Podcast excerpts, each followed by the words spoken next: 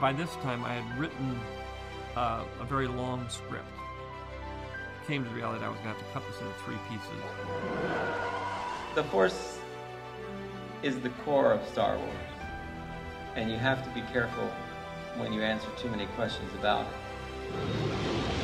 Concept design, I think, is so critical. I mean, it's something that perhaps is underappreciated because it sets the template, it sets the aspirational goal for what the movie should be.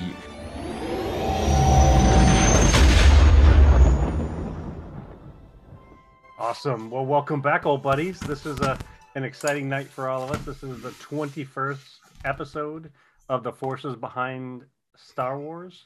Uh, my name is Ken Bishop, and I have a, a, bunch of guests with us tonight. So if you go around the around the horn and let everyone know who's on who's on with us tonight.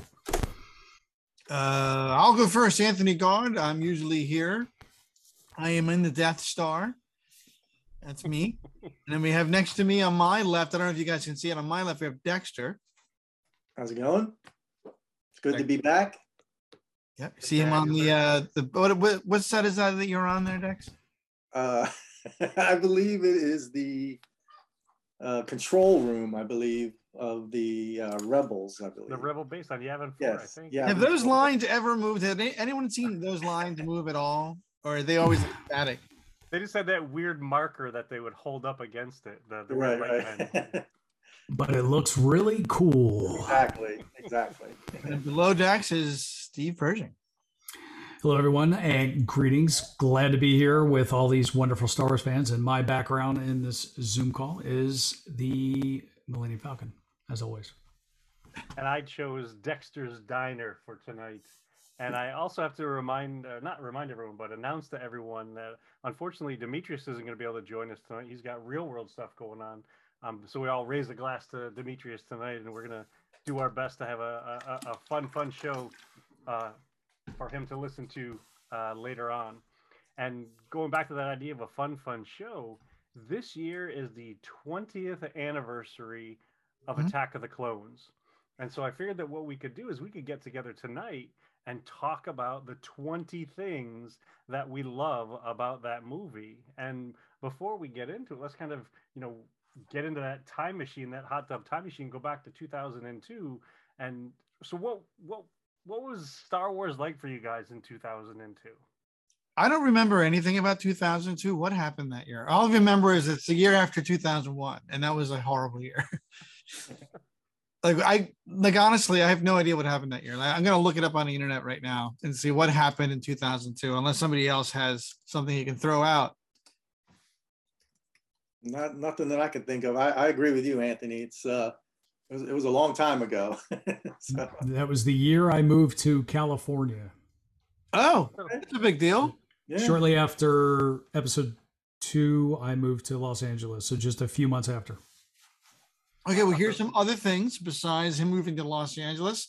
The Winter Olympics were held in Salt Lake City. Uh, the FIFA World Cup was held in South Korea and Japan.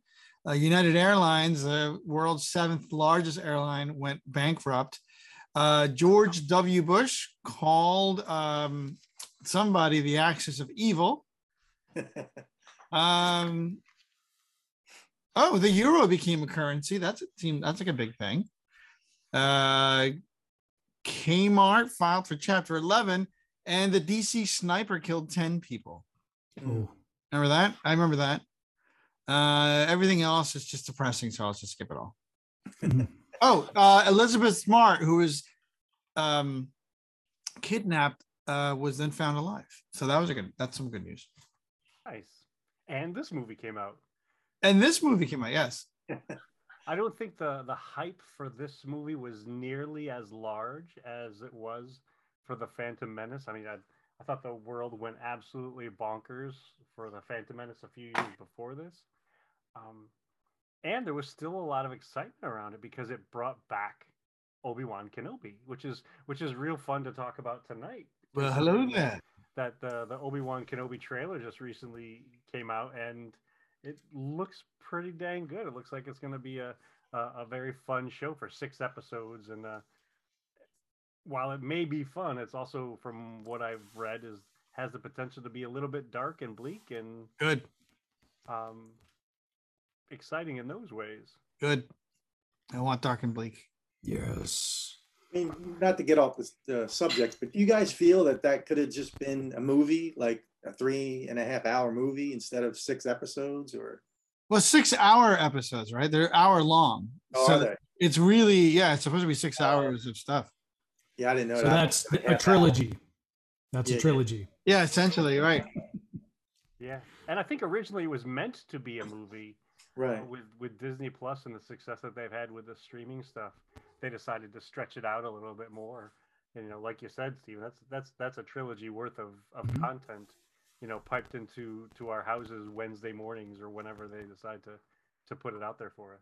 And we were talking before, like, do Star Wars do they need movies anymore? Or can we just live off these shows? Because at this point, I know people like movies, and I go to the movies every two weeks, so I'm a constant moviegoer. But do I want another Star Wars movie? I actually at this point I don't even know. I like the shows, and I, I never thought I'd say that. Actually, I think the I do. shows have more the ability to get things right than what happened with because it just seems like movies, Star Wars movies, have either they're great or they're like something's messed up. You know. I, I- think it's because there hasn't been a plan with the Star Wars movies, uh, the recent ones anyway. So, uh, like episode uh, seven, eight, and nine, you can tell there wasn't a cohesive plan. There wasn't directors in place. There was a lot of stuff going on there. But the movie theater experience, that opening night, I there's nothing better, especially a Star Wars movie. So yeah, I'm hoping that all these shows come together and give us some kind of like maybe even a Mandalorian, the Battle of Mandalore, you know, movie, and I, we'll all be there. So let's let's talk through our, our rhythm for tonight as we go through the, the, the twenty things that we, we liked about Attack of the Clones. So we'll start off with Anthony. He'll give us his first nugget. We'll switch over to Dexter, Steven, and then I'll round it out and we'll continue with that rhythm. We'll continue with that pattern until we get to that magic number of our twenty favorite things about Attack of the Clones. All right. Well, I'll start with something that I think shows my age. So I will start with the politics of the Republic. So one of the things I really like about this movie, which is a slower paced movie, it's not my favorite movie. It's not. It's it's it's it's one of those movies that has some bits that I would probably want to redo if I was if I had the power. But one of the things I really like about it, it's the first one that really gets into the politics of what's going on with all the planets, right? And as you get older, these things mean something to you, right? So you know the, the way that they're they're they're positing that these planets don't they can't agree on anything, and the war is the way that they caused the war um, was meant to create this hatred uh, and his fear that then the clones would be able to come in and, and, and quell people's appetite for, for, for justice and vengeance. So all these plans that the emperor put together would come to fruition. And, and then the way that I think Amidala says, so this is how the, you know, I forget the exact line. This is how Democracy dies. democracy dies, a thunderous applause, right? Yeah. Like all that stuff came to fruition. And I realized it came to fruition before the movie, but I didn't know the politics before the movie. I wasn't really into politics that much. But looking back at all the stuff that happened in the last 20 years, a lot of what that movie spoke about is happening in real life, you know, about people fooling, uh, pretending to be somebody else uh, with secret agendas, uh, people fracturing, um, parties fracturing when they should be agreeing on something, right? A lot of the stuff that George Lucas wrote about back then was basic human nature that has been repeated time and time and time again in history. But a lot of us weren't really exposed to that. And it was my first exposure to it. And seeing it play out in real life is honestly frightening because of the way that what happens in Star Wars as the Emperor takes over. Um, and I think that's the thing that I take the most out of this movie is the politics. I think the politics are dead on, realistic. This is how humans operate in the context of Star Wars, and I think it's a really, really well done part of the movie. What did you think about the little little nods to the other politi- the other real world politicians? like Nute Gunray and and things like that. I didn't even notice that. You know, I think the only one, play on Newt Gingrich. I think the only thing I noticed, which is which is in a way controversial, was when they had the ETs in that pod, right? So they had the, the character ET from the movie ET in that like political like little pod that they had, the representative pod. So you start thinking like, okay, where where are they from, and does that connect them to Earth, right? But that's not really political, but it is in that room. Nice.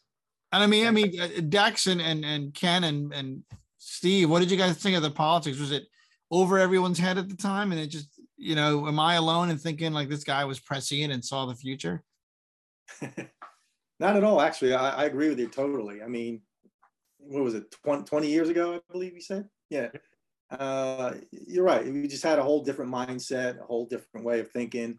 And for me, I just wanted to see Star Wars. You know, I wanted to see battle scenes, spaceships, stuff like that, which we didn't get that much in, you know, the one prior to that. So, um, but yeah, I, I agree with you. Like, uh, I just rewatched it again today, just for a little refresher. And I agree with you. Like the the politics part of it, it does have a little bit more meaning than it did 20 years ago, for me at least. Did it throw you off back then? Was it something that you saw and you're like, ah, this is boring. Where the space? Yeah, yeah. Honestly, yeah. I, I couldn't, I couldn't follow. I really, I mean, now I know the whole storyline and what's going to happen. But at the time, I was like, I don't know where this is going. I'm not sure. You know, I mean, I knew about the emperor and stuff, but the politic part, I was a little confused. You know, at the time. But I follow it a lot better now with all the different shows, all the different movies and books and everything else that comes out. So, so I agree with you totally, actually. So. Cool. What about you, Steve? It- Was it? Did it throw you off? when I first saw it, I wasn't expecting that. I wasn't expecting politics, you know, but then again, you know, we all know what happens to Palpatine. We all know he's the emperor. So uh, in watching it back then, I remember actually really getting into that, which is weird because I'm usually not getting into politics like that. Uh, mainly because I've known you for like 30 years. I don't think I've ever heard you talk. Politics. I, I, I choose not to, and it's it's it's politics, and I'll choose the politics over the love story, over the you know. So that's the one thing about that movie. The politics is what shines now, and I'm not sure if you guys uh, know this, but Order 66. Do you know the date that was that was uh, that was given that order? No. It was January 6th in Star Wars time. Yes, January 6th. Yep. And that's the date that the Capitol building was invaded. Is exactly it. So that's Order 66 in modern day. And that's the- what you guys are talking about the scary side of things. Oh, how can it, you know, you have the Senate, you have this, you have that. Thank God that, you know, the, uh, you know, countries have, you know, other things in place. That's why we don't have the uh, monarchy, you know, where the king rules everything. So, but looking at it like this, I mean, of course, he makes himself the emperor, you know, at the end of, of three there.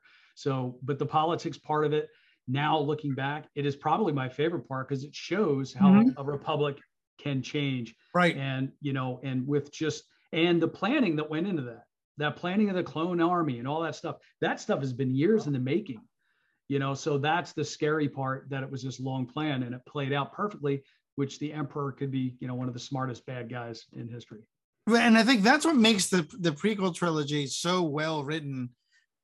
It's such a classic because George Lucas, there is a like you said, there's a plan here.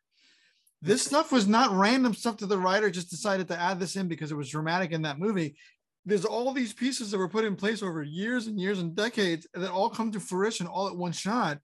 And what's scary about it, and why we go back to that line, this is how democracy ends with thunderous applause. I have heard people say that and quote that line in real life, you know, over the last four years. And, and you get these personalities that are so strong, they can say whatever it is you need to hear because they have an ulterior motive and they're so good at like fooling you. Um, and I think that's something that when you think about it, isn't just a little scary, it's shockingly scary. What happened in that movie almost became our reality. And actually, in a way, it did. Um, and I'm not going to get into the politics of you know the current thing going on with Russia and Ukraine, but all this stuff is connected. So what Star Wars did there in this movie, Ken, going back to the you know obviously we're talking about what I liked about the movie, was a prescient look at politics that was then thrown in our face in real life so that we realize how well written this movie actually was. Well, and look at how it connected to things that happened before it. I mean, the whole rise of Palpatine, you know, mirrored the you know the rise of, of Adolf Hitler in, in in Germany. You know, so George Lucas looked, like you said earlier, looked back at the past, took nuggets from those those real life things that happened, and put them in this this space fantasy space opera kind of thing for for us to be talking about for years and years and years. And it may may surprise you but even 20 years ago i was still talking like the nerd that i am today trying to like wait a minute so if he did this then that means this other thing had to happen. It's almost like you need to have this big flow chart of of how all these parts were put into motion to happen the way that they did. It's it's it's quite quite impressive about how it all came together that way Yeah, like when King when when, when Ben Kenobi was Sifo Dyas, he passed. You know, but the, the whole history of putting whole all that together was written in such a way that was really unique, right? Like you don't see stories written that are like buried in layers of like intrigue. And I think the way that they wrote what happened with the Clone Wars was not written in a way to just get it over with. It was written in a way that real people kind of tend to act this way. So whether he was inspired by real people in the creation of the rebellion or the creation of a, you know, when Hitler was uh, was creating these armies, if he was inspired by that, it, it just extremely it comes off extremely well, and it really holds up over time. all right thanks for going first anthony so what's your I was I was forced to do it, Ken, by you. i twisted your arm i know Uh, yeah, I guess I'm, I'm, I'm up next. Uh, for me, um, totally different, way off the, the politic thing. For me, uh, being an artist and um, being inspired from Star Wars since 1977, I, I get excited for the, the art books. So Mhm. like, I just couldn't wait for the next, you know, the DK book or the, the art of book. And, um, you know, just to see all the, you know, the, the different artwork, concept work, and is it was very exciting to me. So it was almost like a like a double dip type thing. So I got to see the movie, which was exciting, and I then after the movies, I just couldn't wait to get the books, you know, afterwards. So it was almost like a continuation of excitement, I guess. But uh, even to this day, I mean, I pretty much have all of them, and I I, I go to them all the time. So. Uh, What are very- your favorite designs from this movie?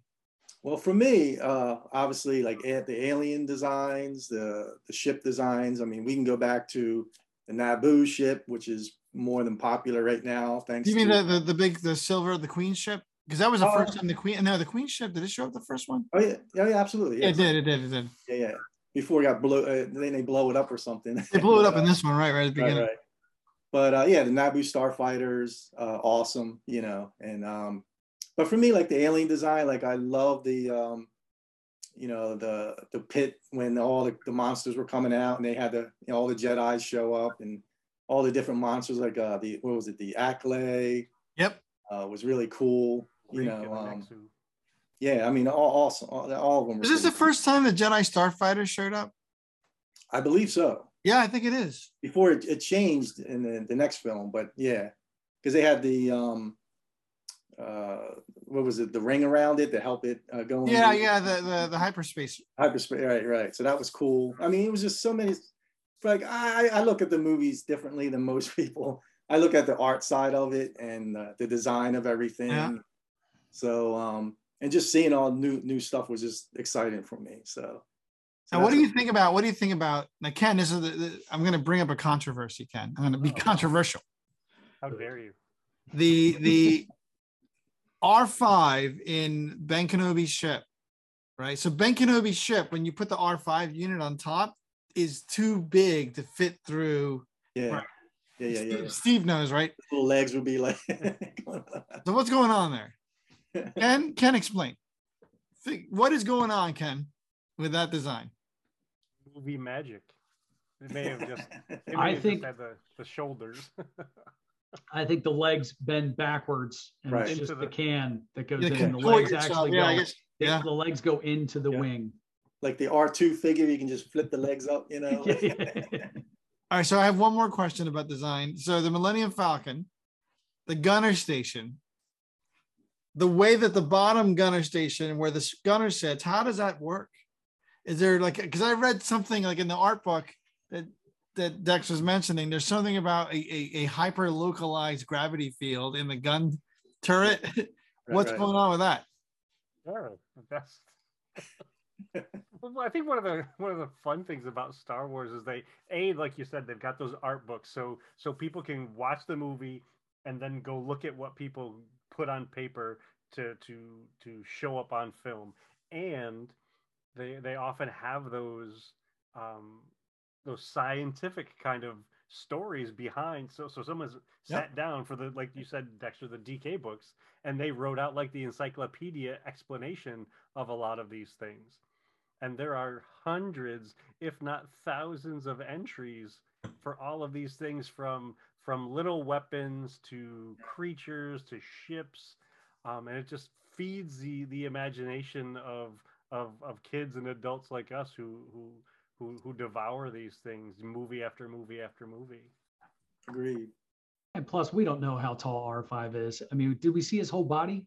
I'm not sure. Was he beeping around? Did we see him driving around? I think he did pop No, out. I- did he? All right. I don't know if he did. I No, think we don't might have seen him get did. loaded in. He, he might just be a short little guy. yeah, he could be like You a- know? maybe it's You know, this is- R.5 Chris It's kind of crazy that you mentioned that. because Yeah. It's crazy Could that like Chopper. Yeah, Chopper's a lot smaller than a Yeah. regular R2 unit. So It's crazy that you mentioned that because I don't think I've ever seen him. yeah, maybe not. Yeah. And Chopper, I That one. cannot wait for a live action Chopper. I'm telling you, everyone else is looking forward to these other things, but yeah, We got a one little piece another of Well, again, wasn't he? Wasn't he in? Wasn't he in? Like, yeah, just in the Rogue One? background. I, yeah, I want to see little- him. Yeah, he was in yeah. One for a second or two, but well there's there's possibility of seeing him in the Ahsoka show or Yeah. Sure. um or maybe even Andor you know 'cause Yeah, we yeah, haven't that would- Oh, we haven't really found out who's going to be in that true. Yeah. That's right. so All right, So much good. Steve, it's your turn. What did you like about So Attack of for me for me it's going to be the technical side so uh, that was the first digital projection uh, film uh, that was shot totally on digital and converted Oh, So that was the very first very first one that was shot digital and there was Huh. only a couple movie theaters you can see it with digital projection so i actually went to new york city and went to the uh, the Ziegfeld uh, Theater, which uh, is still around, but they changed it into like an art and entertainment place. But it's a huge theater. I think it had a thousand seats in this thing, and it was full. I was in a, a full theater, so it's one of the old time theaters. Huge, lots of people, a lot of excitement. I think it was the second second weekend, and it was still packed. And that seeing it in digital, just how amazing it looked. Even the uh, the following preview, uh, you know, that green slate that we're all used to seeing, that was so crisp and clear. And then the movie starts, and there was a lot of digs saying, "Oh, it's not you know, digital," but absolutely paved the way for everything that we, you know, take for granted now in the digital realm. And to see that in that theater with a crowd, it was absolutely amazing. So that was probably the second largest group I've ever seen a movie with because I think it was almost full. Other than the Chinese theater out here, I saw um, a movie that was a packed house a couple times, and that one also had a thousand people back before they redid it for IMAX. thousand? But that, yeah, yeah, it was incredible. And that theater, it was worth the drive to New York City. I stayed near. It was just to go see that movie, and absolutely, the you know my takeaway from that is just seeing the future, and just how ama- the movie is absolutely beautiful. Even Mhm. though it's green screen, and you know we see green screen done poorly, and and you know in in s- film since, but that movie it is absolutely all the design and stuff that Dex talked about. The design work in episode two is absolutely fantastic, especially Dexter's Diner. That's right. That's that's for you, Dex. I hear you. Well, Coruscant is gorgeous. I mean, the whole city's Oh, done yeah. so well, and then they have the hot rod cars. We'll, we'll, we'll get into some of the stuff, Yeah. but I, I'm getting ahead of myself. Ken, how about you? What did Well- you well, like? Stephen, about let- let's go back to what Stephen was just Yeah. talking about real fast because that it just is another example of George continuing pushing the envelope with all the movies that he makes. You know, so and you know pushing the envelope for how the movie is made, and then ultimately pushing the envelope in terms of how it's shown. Because him and his team put a lot of time, effort, and energy into making sure that theaters had the kind of equipment to show the movies that he was making. You know, whether you're talking about the THX um, sound or the the digital the, the digital screens and the digital projections projectors and stuff. So you know George was continuing to push and push and push. Um, so that at that time was the the the, the height of of technology. Absolutely. So I, I can appreciate that as well, and it gets me um, super stoked to see what is to come. I mean, if you think about like the volume that they're filming movies in now and stuff, like what is possibly next? Like it's it's it's it's crazy to think about. And for me, you know, Anthony, you just mentioned uh, the the the hot rod speeders and stuff. One Mhm. of the things I loved about this movie was there was so much more lived in stuff. You know, references to to real world things or places, and it had that Star Wars flavor to it. So whether you're talking about the the yellow open top speeder that that Anakin and, and, and Obi-Wan drove around in, or you talk about Dexter's Diner, which I thought was just a, a really fun little place to, to for Obi-Wan to meet up with a friend. I love that lived in universe that got bigger with this movie. I think with this movie, we went to more places um, in one film than we had in Mhm. any other Star Wars movie up until that point. Well, Dexter's Diner is like the first restaurant, right? Like they show you all these different things that you hadn't seen before that are just common things, which I which are really exciting actually. Yeah, because we had the cantina, you know, the the, the bar, Mhm. and then in this you have the the the diner, and I thought you also had the Outlander Club later on in the in the in the movie where where Obi Wan and and Anakin are chasing Zam. or the death sticks, the Death Sticks. Yep. whatever you think your life. Yeah. But we've never seen anyone eating in Star we did. Wars. I don't. We did. Yeah, absolutely, absolutely. When? Anakin fed Padme.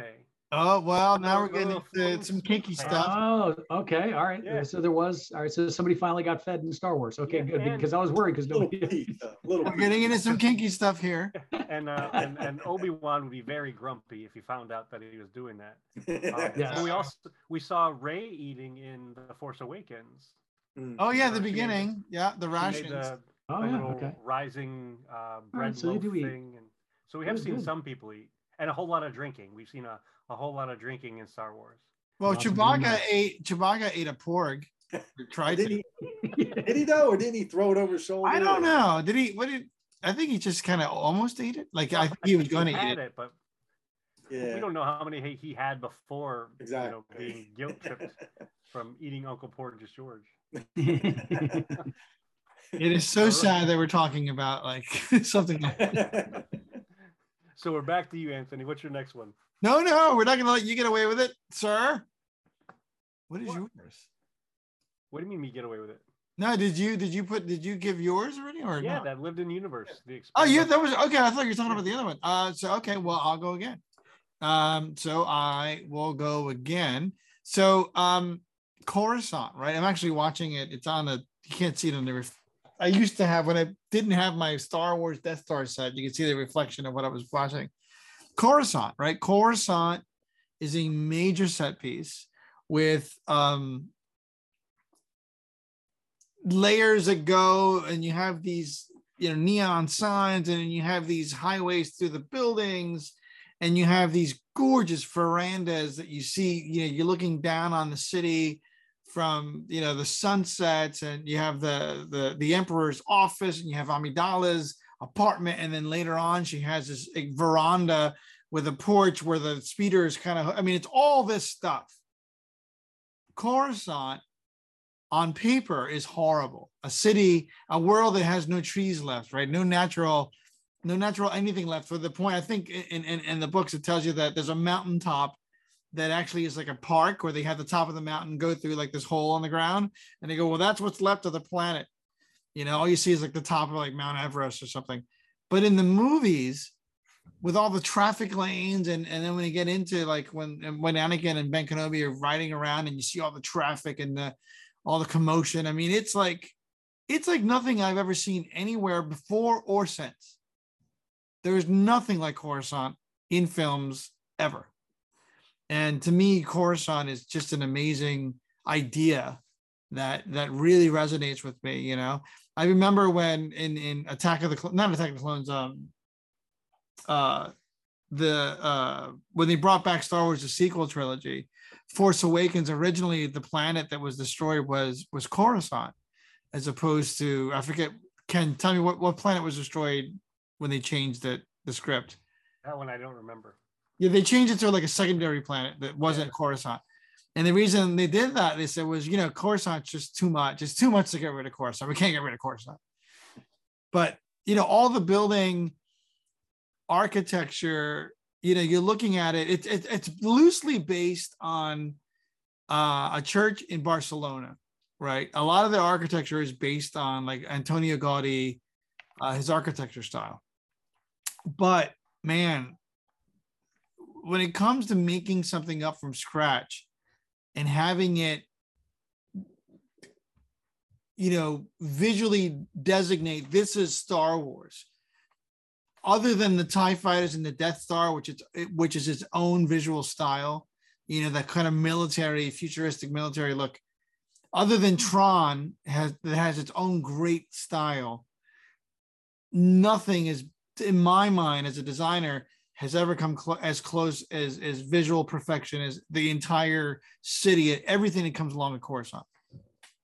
So you know from the neon signs to you know the architecture of the buildings to the jedi temple to just how every horizon is nothing but buildings um it is it's just it's a it's it's amazing.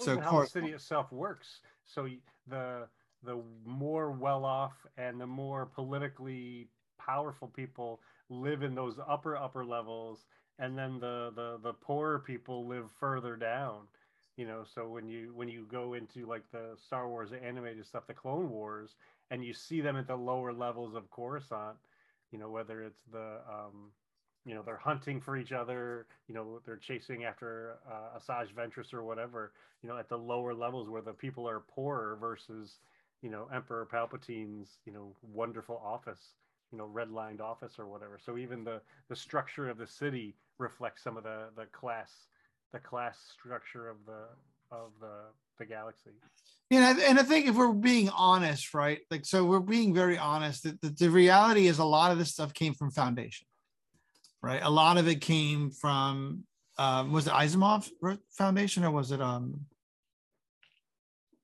who wrote Foundation? My God, somebody help me out here.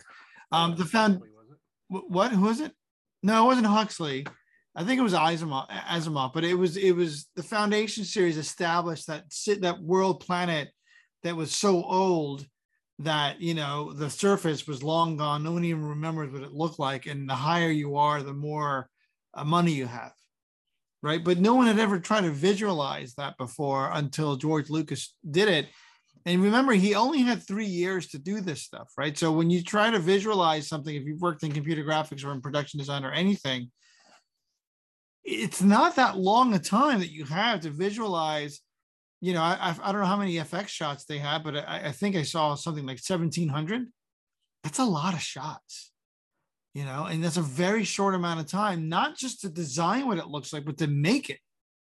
I mean, it's just an amazing amount of work to visualize Coruscant, and then you know ending up with Dexter's Diner, which is a diner, but it's a Star Wars diner, right? So it's got like you know the the simplistic shapes, and it's got the bold geometrics, you know, uh, the colors and the geometric sort of the, the, the, way that these walls come together and the, the portholes. It's almost like you're on a cruise liner. Coruscant is the most visually realized fake place that I think has ever been put to film.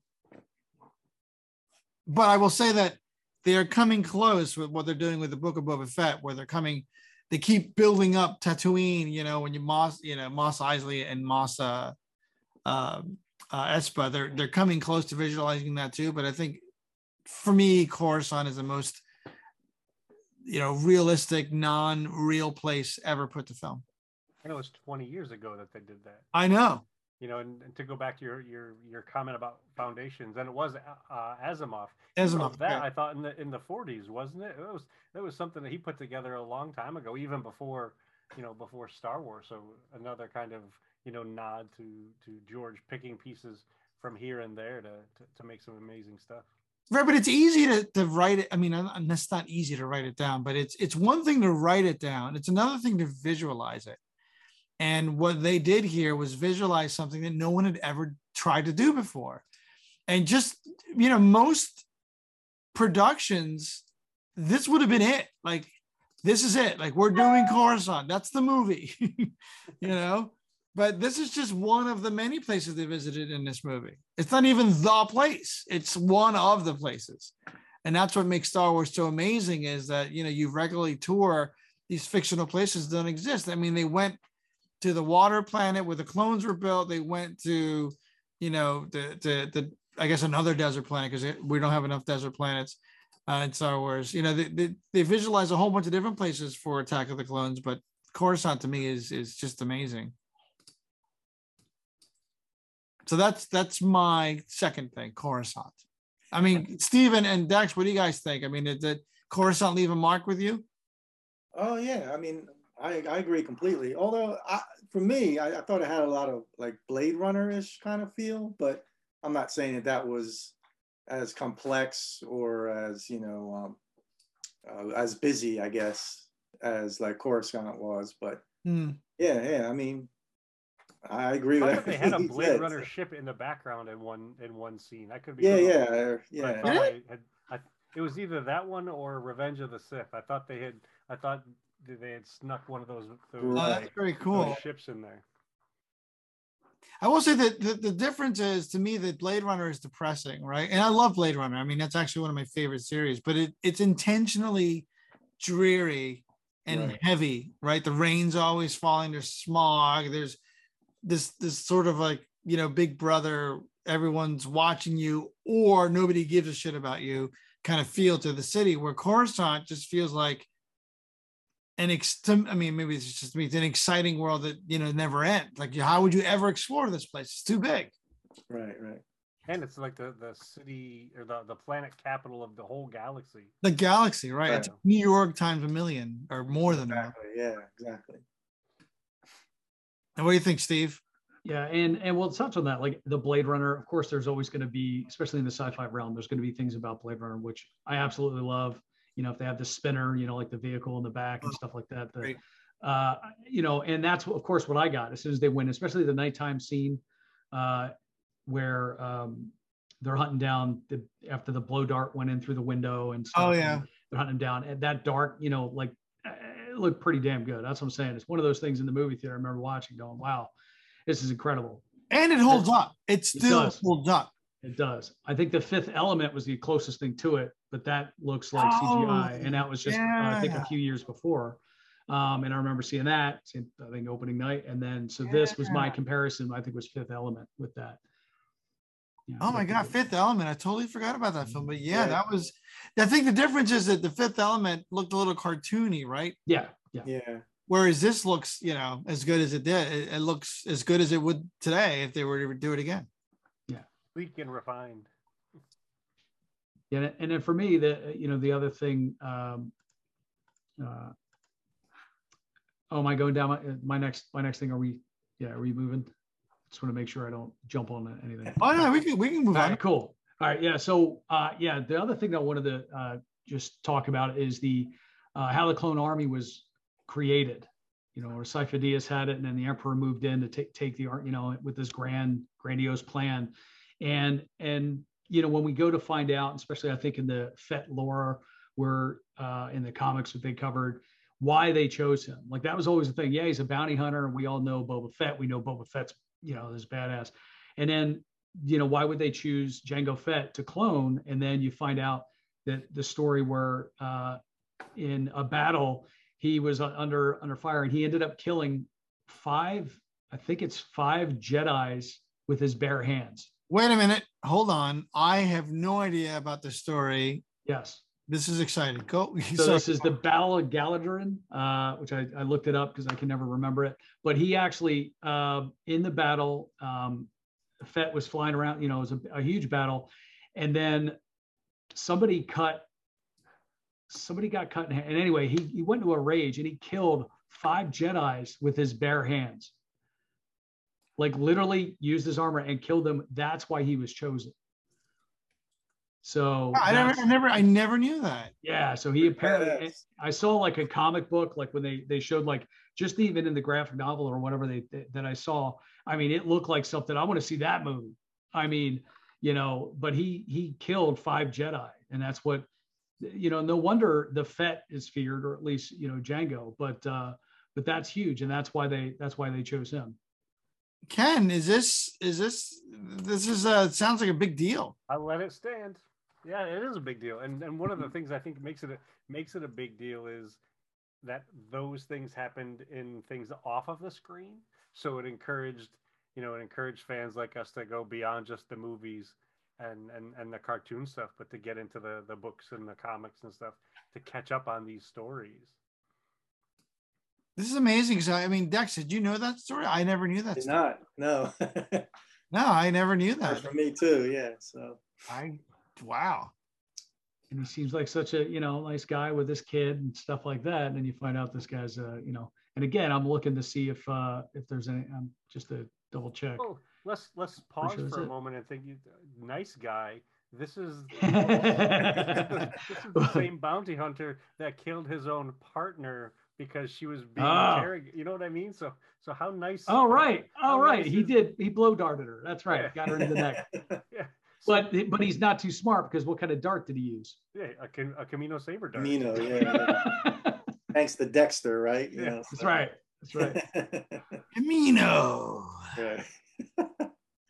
All right, Dex, I think we skipped you by accident. Yeah, that's fine. That's fine. Um, uh, a couple of things for for me. I mean, we, we kind of it's almost like the Titanic. We already know pretty much what's going to happen, you know, ahead of time. But I was so interested in seeing what made Anakin like change. You know, like what what made him become this evil person. And so for me, that, that was really exciting. And I was looking for clues throughout the whole movie and then obviously like when his when his spoiler when his mother passes away he, you know. Spoiler for 20 years. 20 years ago. But um yeah so for me that scene it still hits me to this day. Like when i when i see him you know saving his mother and you know she passes away in his arms and he's just like you just see in, in his eyes like the rage and the dark side starting to, to creep in. Um you know and then i mean there's I know you guys, I know especially Persh, uh, Steve, uh, like the love story, but I kind of, I kind of like the love story part of it. Um, once again, just seeing Anakin, you know, eh, the whole time you watch this, you you know he's going to become Darth Vader. So it's like you want to see, you know, what happens throughout his life and everything. And um, I don't know, I, I kind of, I mean, you know, the acting might not be the greatest, or perhaps the script, but I really enjoyed the the love story part of it too. Now I saw it once without once without my wife, and then the second time I saw it with her, and uh, we, you know, being with your loved one, we like to see that kind of stuff, and you know, we enjoyed the the love story part of it as well, which I think also contributed to the you know the downside of uh, Anakin turning dark as well with the whole Padme thing going. I mean, excuse me, we don't see until later on to the next film, where you know when he actually goes full full uh, dark side, I guess, or whatever you want to call it. But uh, so yeah, I mean that that's that's what I also got out of this film as well. So So so is that one or two? Two things. The love story is one. And Um, the I guess it was is two. yeah, I guess it kind of is. But I mean, it's more or less how Anakin just I was just following along to see the, the moments in his life that kind of changed him. Like, you know, because I remember that for me and my other friends, we used to talk all the time and say, well, what, what made him turn to the dark side to become, you know, like Darth Vader that we know today? And so I was always looking for those kind of clues and those things that were happening throughout this this particular movie. So Do you think there was enough there to turn him in this movie, or was it the next movie that really kind of cements it? Yeah, I, I agree. I think by the time the, the the movie, the third movie came out, then yeah, really cemented it. Yes, but it was just those little things I guess that's kind of built up throughout his life at that time. But I think the death of his mother was the beginning of it. At least that's how I felt. So Yeah, and it just you know the next thing on my list is the the deeper philosophical stories and lessons that are from. And one of it is, you know, the the the, the lesson of, you know, attachment and and fear can can turn even the most angelic person into something that's the the exact opposite of that. You know, and I can't imagine that anyone who does evil things just one day wakes up and does evil things. I mean, there is that that that progression, that slide that they they experience, and to see the beginning of the slide of of Anakin towards the the, the dark side of things was was really powerful. I thought. Indeed, yes. I mean, I I have heard people say, you know, as it relates to to Anakin, you know, that they're surprised he went to the dark side so fast, and I'm thinking, have we watched the same movies? Like, Yeah. did you, did you Yeah. not see what happened in the last one? Did you not Right, right. pay attention to, you know, he he had his his mother died in his arms.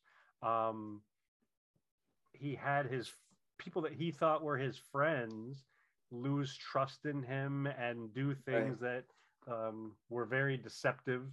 You know, so on one hand they're saying, you know, be honest, and then on the other hand they're they're lying to him, you know, Right. not telling him the the full story. You know, so it it, it makes sense. I mean, it, there is a logical you know understanding to how someone could go from that angelic child to something who is far darker than that. So And it was Exactly. that love and fear of losing Padme, you know, Right. which even though he found out, you know, the we find out, of course, in the following film that he that the Emperor, you know, Palpatine's the Emperor, and but it's not just that. If it was just him, then you know they would have taken him and he wanted to lock him up. But it's that the the that Padme he keeps dreaming that she's going to die, and he's uh, I'm going to do anything I can to save her. So that connection, that love, and that you know that which I get the start like we were just talking about the connection with the Jedi. He's willing to do anything, including mow down a bunch of little kids with a lightsaber, you know, to save Padme. Willer. So you know, because he was promised that I can teach you, you know, the ways of the of the Sith, and you know, where you can, you know, bring things back to life. That some things are unnatural, whatever it is. So, but watching in uh, the Attack of the Clones, you know, seeing that transition where they're still they don't trust him. He's not ready. He's not ready, and he's just, you know, he's chomping at the bit. He's supposedly the the one- the, the chosen one, but yet they're not they're not doing anything. They're not giving him, you know, uh, permission to do things that he feels is right. Well, it also, you know, talks about the how impatience can lead you to decisions that that aren't in your best interest.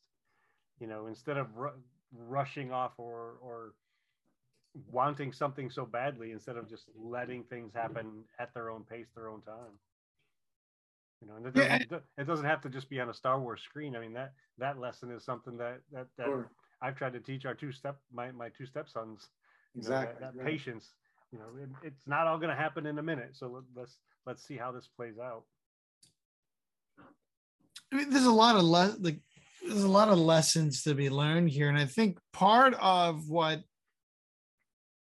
I'm watching the film now, and Padme and Anakin are in that love, you know, love hotel that they put in their uh, in Naboo, right? She's wearing that necklace around her neck, Yeah, yeah.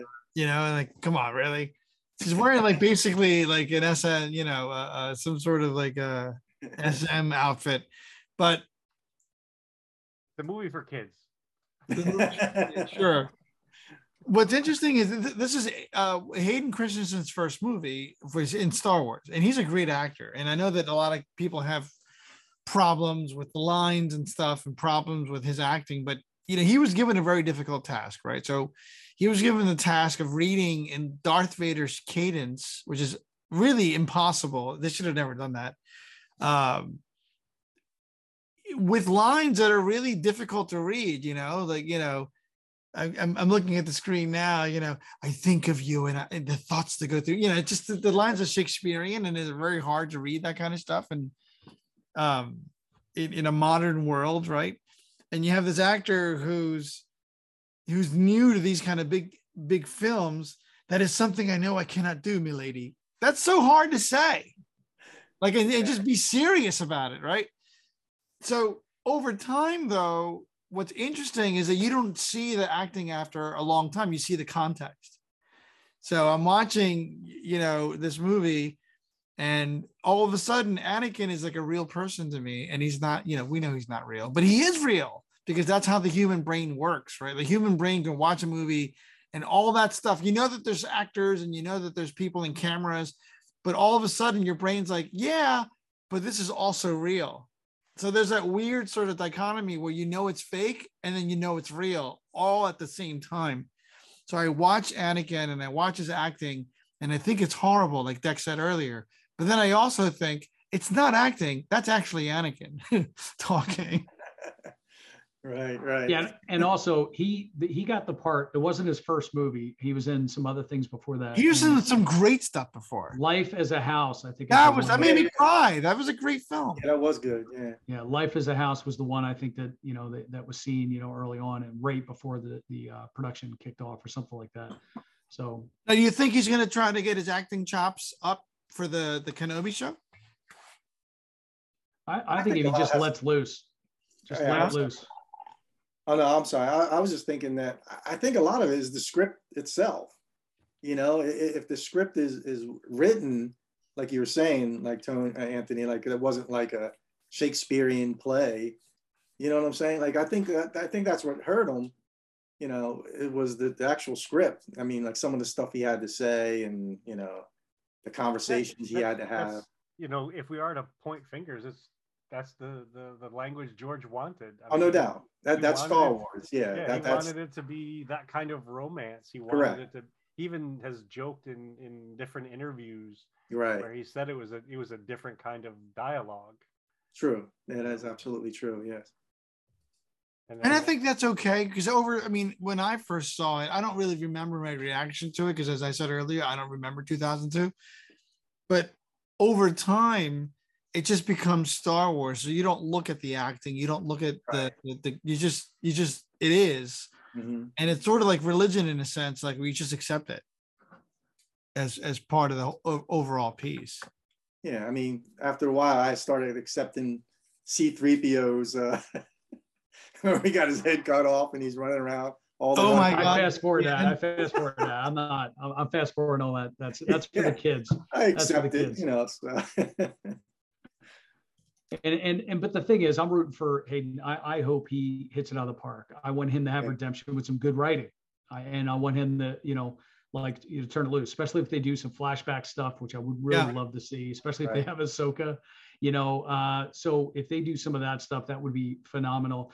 And and and and again, in the Star Wars uh, world, uh, Ahmed Best, I, I want him to get a real role in Star Wars other than Jar Jar Binks because he's another one that you know, his he got really beat up for playing Jar Jar Binks, and I would love to see. And again, anyone in Disney camp, if you ever listen to this, give this guy. I would love to see him. Heck, I would have loved to see him play Finn. I would mm-hmm. have loved to see him, you know, like like give him another opportunity because you, you see some of the stuff of him taking a just a beating about Jar Jar, and it's a shame. He got that He's show. he had a great gig.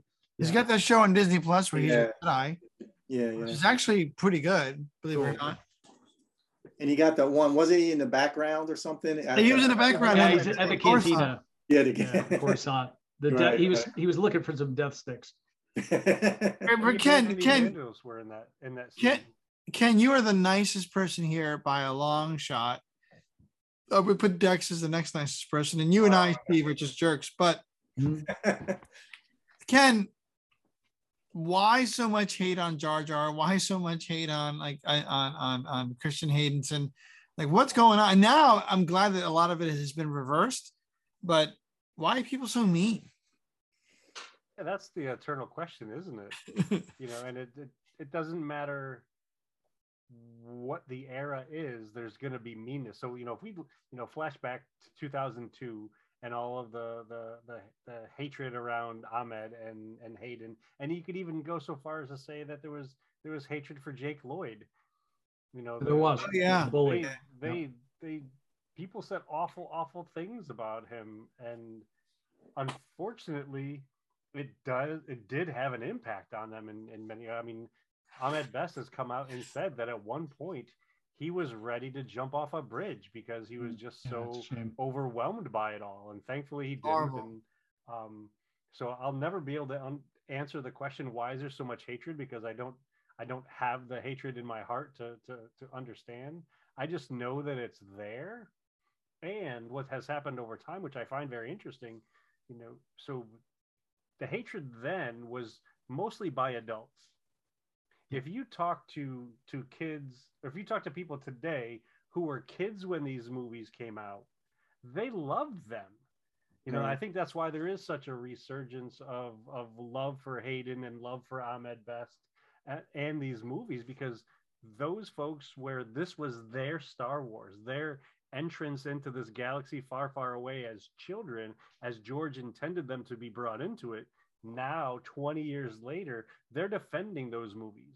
They're celebrating those movies. I mean, they're they're the Mhm. loudest ones in the auditorium at Celebration when when Hayden Christensen comes out comes out on stage. I mean, so I can't answer the why is the hate there. I just know that over time, um, the the the love will win out, or so I hope. Yeah, I mean, they put out a warning today when they released the new the new Luke Skywalker. Did you guys see that on Twitter? So mm-hmm. Star Wars announced the new kid who's star. Who, Oh yeah, I did see- yeah. The Luke's- kid who's playing him, you mean? yeah, and he really does kind of look like him, right? So, but they also put out a warning saying, "Hey, let's not Jake Lloyd this kid." You know, let's Yeah. not. Yeah. And it's like, you know, you read like that's the one thing. I don't want to get on a, on a, on a diatribe about the internet, but that's the one thing I hate about Star Wars fans. It's like, you know, when when they put out the Ben Kenobi trailer the other day, and was like, well, look at the Grand Inquisitor. His head isn't as flat. Like, oh my God, how do these guys not understand what the fans want? It's like, shut up, just shut up. Just watch the damn show and enjoy it. what I said. But did you see what I I, I found that's one post too, Anthony, uh, about that? It's like when when remember when Rebels came out, Mhm. everybody was complaining and bitching about the designs and like how everything was elongated and stuff. Mhm. And then that was an animated show. Of course, we grew to love it and everything. But now you're doing live action, and they want it to look like the animated stuff. You know, it's the Yeah, same. They're, yeah. they're complaining about the same exact thing. It just doesn't make any sense. I mean, instead of just being happy and excited that they're actually putting Inquisitors in a live action show. I mean, about Ben Kenobi and that. I mean, it's just I don't know what the complaints are to be honest, but and any of the original fans from uh, like you know 1977 we saw it in the theater for us we went a long time without star wars yeah. We went a long three or four time years? watching three vhs tapes we went a long time we went a long time and i got the boxed edition that was Yeah. letterboxed and i was Yeah. like oh and i watched that thing a million times that's all we had Oh my God, that's true. so now it's opened up and now people are complaining. I'm like, but I am so ha- happy to get the Star Wars content and actually, especially with, you know, Dave, Dave Filoni and what he's done, you know, in the uh, animation world to bring that into live action and to give us the Mandalorian, uh, a character that's just created. Uh, and it's been absolutely fantastic. So I, I find it very hard to complain about a lot of this stuff. You know, we can all have our expectations. And I think that's where the anger comes in because your expectations are blown up and then you go you know and but most of the time it's it's it's exceeded my expectations you know i mean some some of the shows some of the episodes maybe not but overall it, it's it's doing its job it's it's delivering content right. My God, And it's, it's so funny you said that though. It's, it's so funny that, I mean, it, it is so sad that people have. I I read a comment about, look, don't they know what we fa- don't we don't they know what the fans want? I'm like, it's Dave Filoni. It's the same guy that created the other one. You Right, right. jackass. Exactly. Exactly.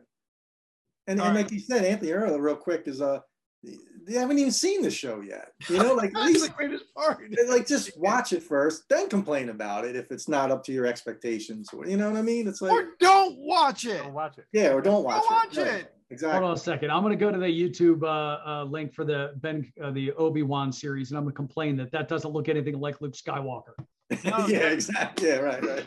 But there are people complaining that his hair was too dark. oh Right? I'm like, oh my god, are you kidding me? Wow. And I wonder, like, are these people being sarcastic? Like, one of my sons does that stuff to be sarcastic. Like, right. I don't know. I, I think these people are being like serious, Yeah. which really frightens me. All right, Ken, we're back on. We're off track. So I will go back on track. Are you Ken? Are you next or am I next? You're next. You're number the your third favorite. What what is it that uh that um uh they said in uh Force Awakens? Who talks next? You talk next or I talk next? Uh, It's hard with all this apparatus. yeah, that was Poe. Yeah, yeah. Poe. Oh, that one, right. All right. So interior set designs. I kind of touched on this a little bit when we are talking about Coruscant, right? But interior set design, for me anyway, is very difficult, right? So you go in and you see the set design, the Emperor's office, or sorry, the uh, Palpatine's office. Palpatine's office, all those things like a desk, all those things are actually very hard to design when you're talking about Star Wars because if you go too normal, it's no longer Star Wars. But if you go too like ex- convoluted, it doesn't look like a desk. So they have a lot of interior set designs. We talked about Dex's Diner earlier, uh, that are just fantastic. And I think you know, uh, um, um, Dex. I forget the name. Oh my God, how do I forget this? Um, who was the production designer for this movie? Uh, probably. Chiang? It it wasn't Chiang or Yeah, yeah, Chiang. yeah. um the way that they looked at designing furniture everything from the desk to the chairs you don't think about that that much but the chair designs are just amazing. And the and the emperor's chair or palpatine's chair alludes to the fact that one day he'll have the emperor's chair. It's the same visual style.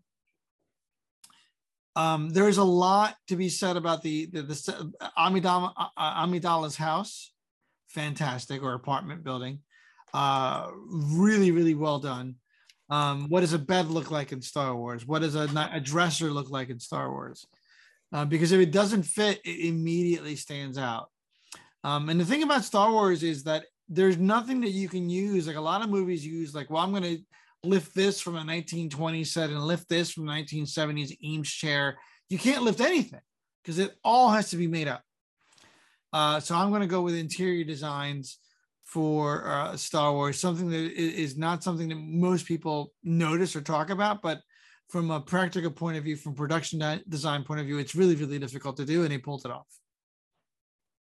And there are there are a couple things that they've lifted. So I thought in in Padme's apartment there was over by the window like this bar stool with these big giant pearls sitting on it or whatever. And I thought that was you know I don't know if they were Target bar stools or not, but there are there are there are little things that they do pick. Or even you know if we go back to uh, Phantom Menace and it's even though it's not set design, it's prop design where um, Qui Gon Jinn's you know com link was a, a Gillette woman's shaver That's uh, right. a Yeah. Gillette woman's razor. So they do they do you know they do pick some Earth stuff to to use as foundations. But yeah, the the, the sets are, are are are remarkable.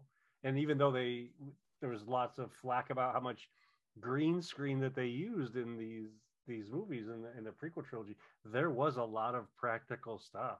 You couldn't do it without green screen. Right.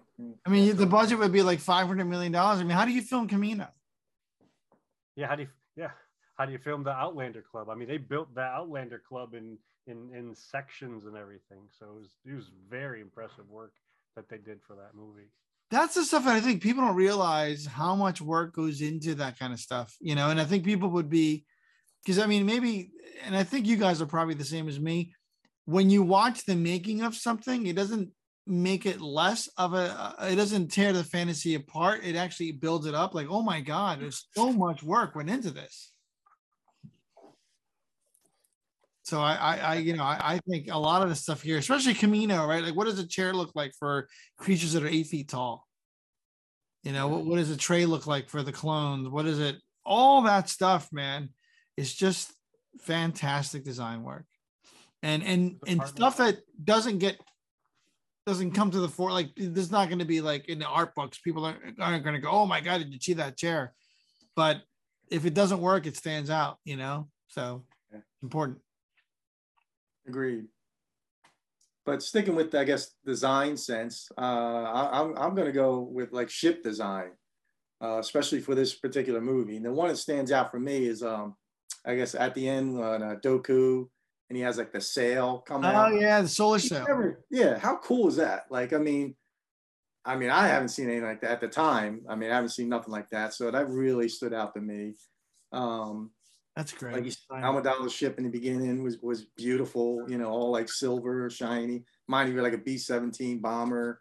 Um, you know, we got to see the Jedi Starfighter, of course. Um, Those big ball things. Remember when they were having the war in Geonosis? Those oh, big exactly. Yeah. Those big ball things were like a staple of 1970s. Like if you ever read like Omni magazine or like heavy metal, they would always have these artists that would draw these sci-fi fantasy adventure, you know, Right. covers and they would show like just whatever crazy ass designs you would, you know, Rob Foss, remember Foss?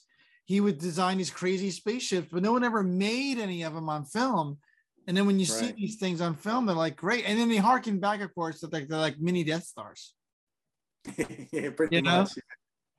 well, and they also connect to the other things. So you, you talked about the Jedi Star, uh, the Jedi Starfighter, and that that wedge design. So it was a single a single person uh, fighter, and then if you fast forward a few more years, that that that wedge design becomes, you know, the Imperial, uh, Right. you know, battle cruiser, whatever they're called. Yeah, you with know, the the, wing. the yeah. Star Destroyers. Exactly. So that that transition from what what was a a quote unquote good guy ship that then you know developed into something bigger and more menacing. Exactly. Yes.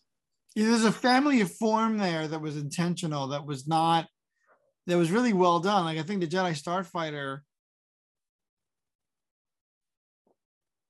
is interesting because there's actually two Jedi Starfighters, right? So there's a Jedi Starfighter they use in this film, and then the one they use in the next film, which has the TIE fighter front face. Correct. Yeah. You know what I'm saying? So there's a there's a sort of like we know where we're going with this, but we have to create like the history of how we get to the TIE fighter or how we get to that flat, you know, kind of segmented fat, you know, uh, eight segment window that we end up with the TIE fighters. So there's a lot of stuff that it's a lot of fun for the designers to sort of figure out, okay, well, I saw this and I saw this and what's in between. And I think that's where the Jedi Starfighter comes in um, because at, at the time you have the dichotomy that you have the clones, which are the good guys, and the bad guys aren't the shape that you think. That they're not those guys. They're the guys with the weird crescent shape. You know, the the the the um, the crescent shape shaped Um, so you're trying to figure out what what's the language that you can say. These are currently good guys, but they're going to be bad guys. So they give you this rogue, this red coloring, which they use in the X-wings and Right, and right. and and you know the the uh, A New Hope, but they're so it's the coloring of the rebels in the designs of the bad guys, which I think is very clever as a, as an intermediate uh, sort of form. Yeah, and just the amount of time, effort, and energy that went into the to those those little pieces of of detail. Yeah, I mean, absolutely incredible. And we get to like you like Dexter said, we get to see the books. And one thing I this is gonna sound silly, and I apologize ahead of time. I I miss the old Star Wars art books where Yeah. it was so much more uh, they were more basic drawings. The ones Right. now are gorgeous and beautifully curated. But Yeah, I yeah. love seeing those initial, oh, really yeah. rough idea sketches because they look more like something I would draw. Like I would never draw something like like Doug Chiang does with his beautiful, you know, His sharp markers, lines and yeah. everything. I would Right. draw the the stuff that Milo drew for the for the costumes in in in A New Hope. Exactly. But I, right, I right. still love looking through those books, page after page after page. John Mollo is a horrible artist and an amazing designer. John Mollo is a horrible artist. I mean, there's no other way to look at it. And an amazing designer. So you don't need to be a great artist to design great stuff. that is true. Yes. And then on what uh, Dex was saying about you know the ship design, so we we got to talk about Slave One. You know, uh, Oh, it's the first time it shows up, right? Back. Slave One shows yes, so that's the first time we see Slave One on the tarmac. The little battle with Jango out there, which was epic. The lightsaber in the rain, that was Mhm. pretty great. That's a Um, hard scene to film, man. Sure. And it was, you know, just and it was under, you know, they did have rain machines going and stuff like that. And and so, but then, you know, the introduction of that, you know, now infamous sound effect, you know, when he when he drops off the the The the, seismic the, things. the yeah. seismic uh, detonators. Guitar riff, pyong. That was, and again, that's one of the things I remember from that movie theater because it was a digital projection, which means Right. digital sound as well. First digital sound, well, no, digital sound was already out. Uh, DTS and all that had come out with uh, Jurassic Park. Yeah. Yeah. So, but this, but in that theater, when that thing went off, that I remember looking, and everybody in the theater, and again, there was almost a thousand people there. We're all Yeah. looking at each other like, "Holy," Yeah. you know. Sound so design was amazing. Yeah. sound design and and just you know, but I totally agree, Dex. That, that ship stuff, and and also you could see what becomes a uh, Tie fighter, and what becomes an X-wing, and what becomes. You could kind of see, you know, as I said, where things go, um, which is pretty cool. And then the other thing, uh, you know, that I would say that you know I really loved about you know the attack of the clones and i, I was talking about it earlier with uh, with palpatine the, the plan with the clone army but also his overall plan to you know take over you know the empire. And a couple similarities there between him and Julius Caesar. And I did look because there are some very similar things. Uh, uh, although you know Caesar was a military general strategist, a hero, you know, just well respected on the battlefield, and then also he had the gift for politics. Um, and then you had Palpatine. I think you know he's just he's an extremely good politician. I mean, he can get things done, and also just that planning of everything that he did. You know, he used civil wars and all the people battling amongst themselves to get to make himself, you know, the emperor, you know, or even to get, you know, get more and more power. He was using the struggles of the of the of the fighting that was going on. Same thing that uh, happened with Julius Caesar as well, and also a, a very uh, unique thing that Julius Caesar was murdered by his right hand guy, you know, Brutus. Uh, you know, he's the one that led off the stabbing on the uh, Ides of March there, and then and then on the Star Wars side of things, you know, the Emperor's right hand man was Darth Vader, and Darth Vader threw him off a damn cliff. So, you know, you have a lot of these similarities, you know, between them. And that's one of the things, you know, looking back. And that's why I really like that thing. Cause also, and I watched Rome. I, I actually watched both of those things like almost back to back. Oh, yeah, the HBO series Rome? The HBO yeah, that yes. was great. Oh my God. Rome, it's only two seasons, but it is absolutely epic. I think that's where all the great HBO shows, epic shows, the, you know, uh, even even I, I, think you can even thank like Game of Thrones, thank them because of Rome. Rome is, if you haven't seen it, highly recommend it. Um, it is absolutely fantastic, especially the similarities between, you know, like just just some of the things with them. So that's one of the things, just Palpatine's overall plan, and that really that's so well written. You know, that's what I'm saying. The love story, even though Dex, you, you know, you, you said it's not too bad, but you know, I mean, I was in the theater with a lot of people, and people were laughing during the love scene. I think I told people the story, and then my my you know girlfriend at the time looked over. She said, "What are they laughing at?" I said, "It's this part is sponsored by Velveeta." uh, so you know, but that that was, and it was hard for me to watch because some of the it was, and I think that was one of the original things about you know the prequels, which one of the reviews was, you know, see such great talent struggle so hard. It was really some of the dialogue, you know, and this, you know, some of the things there. Uh, but I, I can't say that for the politics part. I mean, how they how they illustrated how this thing, you know, and at the end, you know, I think it's a, uh, I think it's the. uh I think it's uh, Anakin, and I think the last shot is Anakin standing next to Palpatine, and it was this kind of like foreshadowing moment. And, and that was just you know with the rise of the, and then the Empire music playing at the end. And I remember watching the end of Attack of the Clones, going, "Oh shit, it's on!"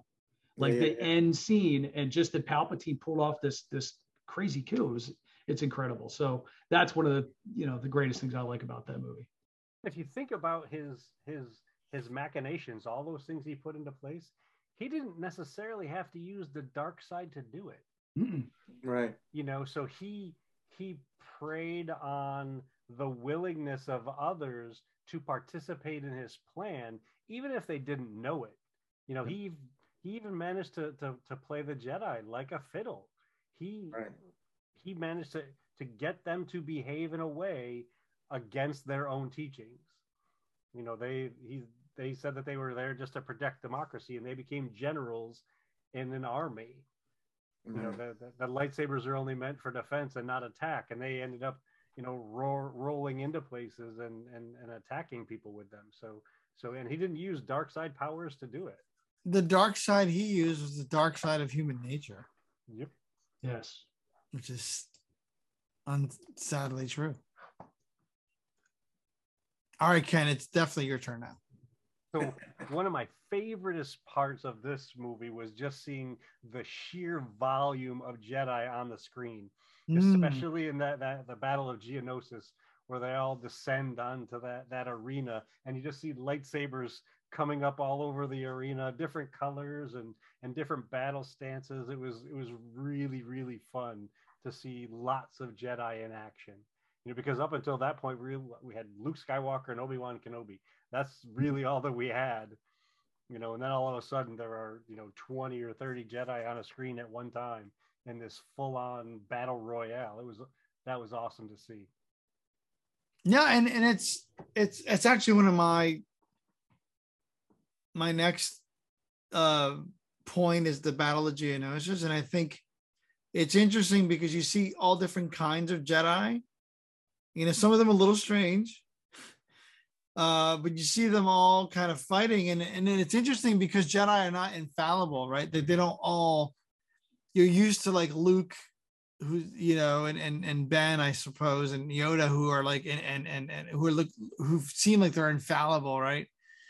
Um, Mace Windu, but the reality is a lot of them are, are not that. They they just they just die in a giant battle uh, against like a million different droids, right? Battle droids of, of all kinds. And I think that's really interesting because you've never seen that before. Um, but I, to me, as extending that, what I really love was the battle when it became the robot battle, when he had the, the, the machines and rolling things and the missiles flying around and those big mini Death Stars getting destroyed and landing and a big dust cloud comes out and the and the the what is it the the, the uh the helicopter like vehicles that the the uh, clone troopers have.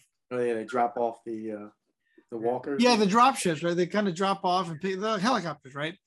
All that stuff is just that to me is Star Wars. So there were some moments here that were kind of boring, you know, and and and you know, sappy, like Steve was saying, you know, Velveeta sponsored the, the love scenes. But at the end, when they brought the fight scenes, they brought the fight scene. And there's never been another film series that's ever been able to recreate what Star Wars can do, which is like these space battles, right? In the 70s and 80s, a lot of groups tried it, and the most successful was probably Battlestar Galactica. But no one else has ever been able to pull it off ever. And it's not an easy thing to pull off. And in the, the end of this movie, they go for They go for this crazy ass scene where they have it starts with Jedi fighting monsters and Jedi fighting these fucking insects, and it transitions into like giant walkers fighting these space balls with with these missiles being fired by droids with i mean it's just nuts it's just nuts yeah. something that only star wars can do and i agree with you anthony when i when i saw that i was you know i was like this is star wars i remember leaning over i think i saw my other friend steve and i I leaned over to him. I said, "This is Star Wars. This is what it's all about. Like the battle sequences and like you're saying, there's just so much going on.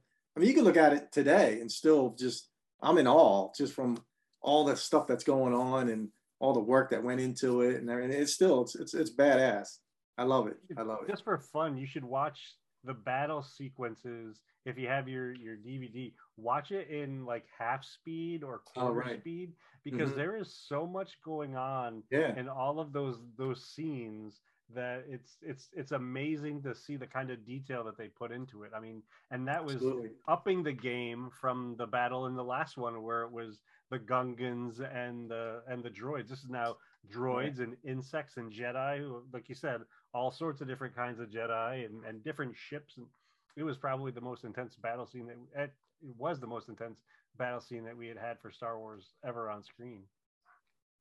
Now I have a question for the group. Why?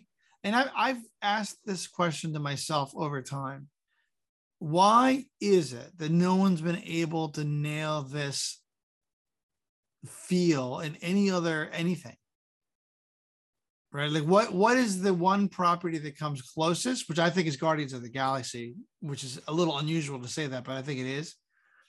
No one else has even come close other than you know Battlestar Galactica, which which which really only comes close to the 19 uh to, to a new hope right the the the tie fighters and x-wings but they don't do the rest of it right so why is it in your opinion that no other property can create that space drama that star wars can that's a good question it's a hard i'll say this it's a hard act to follow yeah, it really is. I mean, I guess for me, when I saw it in the theater in '77 for the first time, I mean that that was it. Like not like like Per said, there's nothing that can compare to it. And I admit, like Battlestar Galactica was fine, and but that was television. You know what I mean? It wasn't like like cinema. You know. Um, yeah, it's it's tough for me. I don't know. I can't I can't think of anything else. No, there is nothing else really and that's that's a real shocking, really.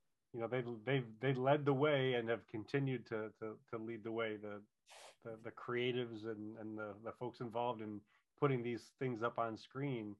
You know the stars aligned. They they were there, put it out there for us, and you know the the rest has become history, as they say. But you don't usually see an entire category of film avoided because the amount of work it would take to get. I mean, I think you know you got John Carter. Remember that movie? hmm I'm trying to think of all the films that at least in a, in a way attempted to come Try, through. yeah. But I can't think of much, except that there's a film that is coming out next year that was originally written. Did you guys hear about this? Originally written as a sequel, as, as a Star Wars standalone film. And then Kathleen Kennedy rejected it, and the, the director decided to do it anyway. But Oh yeah, yeah. That's um, it's it's Zack Snyder. Zack is Snyder. Zack Snyder? Yeah, Zack Snyder. Okay, yeah, that's He right. He wrote yeah he wrote a script and everything and submitted it to Star Wars and they they rejected it I guess so he just made his own Star Wars film he said so I think it's called like Red Red Planet or Red Yeah, but it's it the whole thing's in slow motion, so you got to put it on double speed to get it a two-hour movie because it's a four-hour movie. oh, So come on Purse come on I'm man. kidding. I, look, I'm a diehard fan of uh, Justice League four-hour cut, so I'm, I'm not, I'm Oh not my hating on Zack. Save the save the, the Snyderverse, man. I'm one of those yeah. guys. yeah yeah You know what? You know what came close to me? I think parts of the movie Dune, the new one, Oh yeah, yeah yeah yeah. That's good- that's the good closest of anything I've ever seen to Star. But even then, I mean, and it's funny because Star Wars obviously borrowed very heavily from Dune, sure but this Dune didn't seem as Star Wars-ish to me because it almost seemed like grounded in reality. Yeah. I think when I saw this Dune, what stood out to me was, my God, this looks real. Not like science Yeah. fiction real, but like someone filmed this real. Right. Oh, it's beautiful. Yeah. Uh, I mean, yeah, I think you're absolutely right, Anthony, because after watching the, the new Dune, like I, I can't wait for the second one. You know, Yeah. I, just, I mean, I just could not. I mean, they left it like a little cliffhanger, and I was like, Mhm. man, when's the next one coming out? You know, I was just so excited about it. So yeah, I, I think that's a that's a good choice. And the ornith, what's it called? Ornith, ornithopter. I think of Yes. whatever it's that was Like a big designed by Yeah. yeah, that was designed by a guy that went to my school, University of Cincinnati, that also worked. the- his biggest design was uh Anakin's pod racer. Oh, cool. Right. So he was working on Star Wars. So you got you got some Star Wars guys working on that stuff. But Awesome. can you guys think of another property that tried to do besides Battlestar and besides Dune, which is actually the reference for Star Wars? Is there anything else that even tried to do what Star Wars is trying to do? It's funny you mentioned John Carter because that's you know that that did remind you know because I will not hate on John Carter either. I hate the name. They should have went with you know Princess of Mars or Yeah. you know whatever. Like just having John. Carter that doesn't sound like a sci-fi. That doesn't sound like an epic adventure. Princess of Mars does. You know so. Um, other than the terrible name, uh, but I enjoyed the heck out of John Carter. When they did It's have that battle film. scene at the end, Yeah. I enjoyed that. I really did. So that is a very good comparison. I'd have to, I, I would have to say that I agree. Is that on Disney Plus, by the way? Is Yes, I think so. Okay. It is, yeah. It, it was it was directed by the guy that Brad Bird, I think, right? That directed The Incredibles. I think it was Is it really? Yeah, Okay. yeah.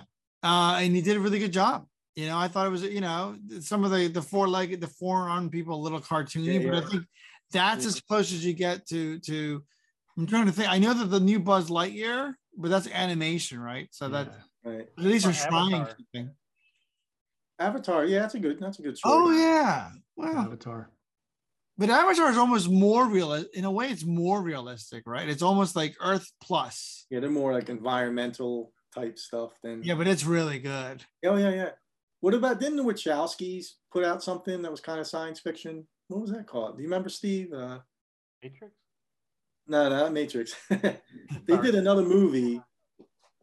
Uh, I can't. I, I don't. I can't think of the name of it, but I could have sworn it was the Wachowskis. They did some kind of science fiction type movie, but it was kind of like Star Wars ish. You know. Steve will find it. Come on, Persh. You know what's so funny about Steve's background that I actually think he's inside the cockpit of, of the Millennium Falcon. Like I don't know, it's just the lighting. Everything seems like it really looks like he's really there. he, he was made for that. He was made for that. I'm always on the Falcon. If I could, if I could design my house, it would look like the inside of the Falcon. How cool would that be? You go to somebody's house, it's like, let's go. And then this, you have all those pads everywhere, and you right, know, right. my cloak room. Now you Have you guys, guys been to the Disney the, to Galaxy's Edge? Have you been inside the Falcon? I have Oh, not. yeah. I Oh, yeah. Steve has, and you Yep. have, Aunt, right? I've What been. you, I think I've been like five Yeah, I've times. been there a couple Incredible. Okay. So I'm the only one. Then that's great. I'm working on it though. I'm working on it. So Jupiter Ascending is the That's other one that they did.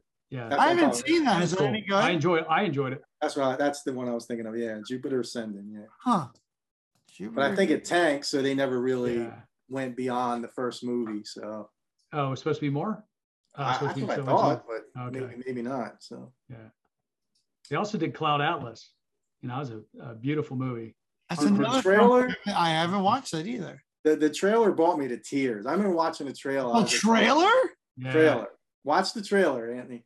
But then when I saw the movie, I was like, eh, it, Yeah, yeah. it didn't affect me as much. But It's kind of like being trailer. Prometheus. yeah. well, we're not going to get into the, the alien. Sorry, Oh, Dex. I love the For video. those of you listening, Dexter is a diehard Aliens So fan. Ken, you are too, right? Ken, Right. don't you love it? I mean, Anthony is too. Come on. Well, on, so am I. I love Yeah, those films. we're all we're all like alien people here. So But a- Alien is my- different in the Alien, I had to talk just- my wife out of buying the fifteen hundred dollar, nineteen seventy nine Kenner Big Chap toy. I hear you. I hear you. oh, I saw Heather bought that one Alien doll that I used to terrorize my sister with all the time. yeah, yeah, yeah, yeah. 18 inch Heather. Oh my God. All right, Ken, put us back on track. Where So are we? you're, uh. You're up next with your your your fifth one, Anthony. I don't think I have a fifth one other than saying, you know, I think it, it goes back to one of the things that makes Star Wars so great is the, the design, right? Because it's it's we're, we're talking about it right now. Nothing else has ever attempted to create an entire universe completely up from scratch like Star Wars. Right? Like even Alien, we're just talking about Alien. Alien is the current world plus, right? But in Star Wars, uh, in Attack of the Clones specifically, you have these uh, hot rod speeders.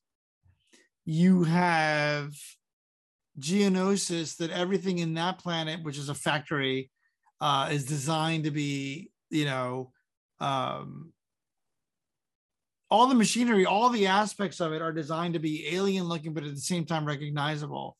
Uh, there's a scene in there when somebody hands a pod over, uh, not a pod, but there's a little bit of a ca- like a case, and, and it's projecting up like the Death Star plans. Every single thing in this movie is designed for the movie. And I, I know Ken that they've used designs for like razors as communicators and stuff, but the reality is, you know, there are things here that are iconic that no one's even attempted to do. Like for example, the Senate room where you have all those pods. Who's ever tried that? That idea is crazy, Right. and it's so do it iconic. They do it really, really well too. Yeah, they, they didn't just pull off crazy, they made crazy the standard. Right. So, hey, I'm going to talk. All right. So, my pod's going to come up for no reason whatsoever to hover to the middle of the room. And you're like, yeah, that makes sense. And that's the way it should be. You know, so the, the amount of design that went into this film is just ridiculous. It's ridiculous. And if I have a criticism of the later, the sequel films, they don't attempt on any level to do what these guys did in one film. And, and I'm going to go back to Rian Johnson because I'm always going to do that. The design elements in Attack of the Clones are three Rian Johnson films. They are. Yeah, I agree. They are. There's that's I, that's not even debatable. It's it just is. And I feel bad for the people that had to go through that life, you know, because I'm sure there were a lot of 12, 15 hour days. But there is not one shot here except one shot, which is in my head of Dooku riding that little speeder of his. It kind of looks a little flaky, Yeah, right? That's yeah, the right, the the, the, the. Wizard of Oz shot. yeah, yeah.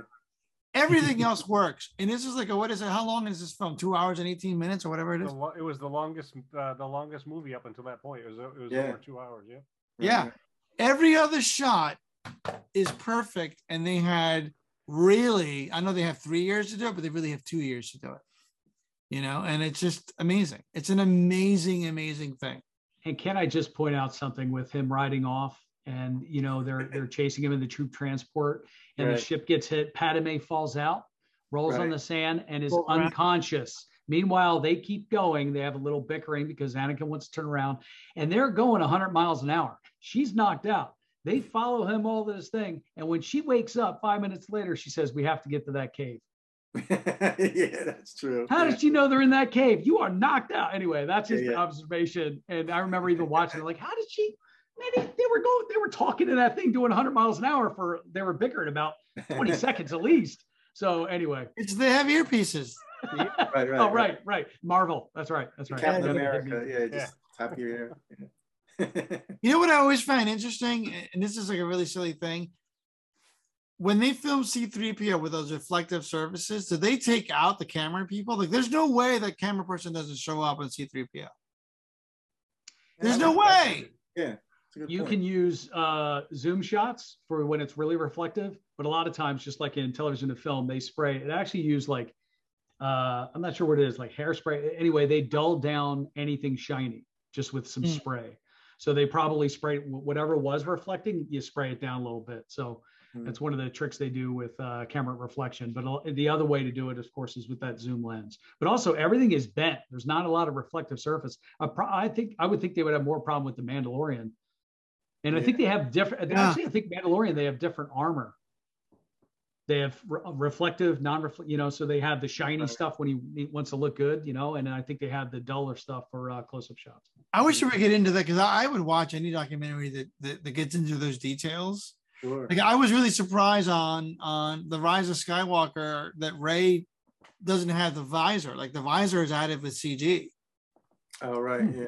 Right? And and then you think about it because they add all the computer dials and they add the reflections of the Yeah, wow. guy, and you're like, oh, that makes a lot of sense. Mm. All right, Ken, what do you what do you have to say here? Well, what's your next one, Dexter? Actually, I- I'm going to go off script because everyone was talking about pretty much design and everything.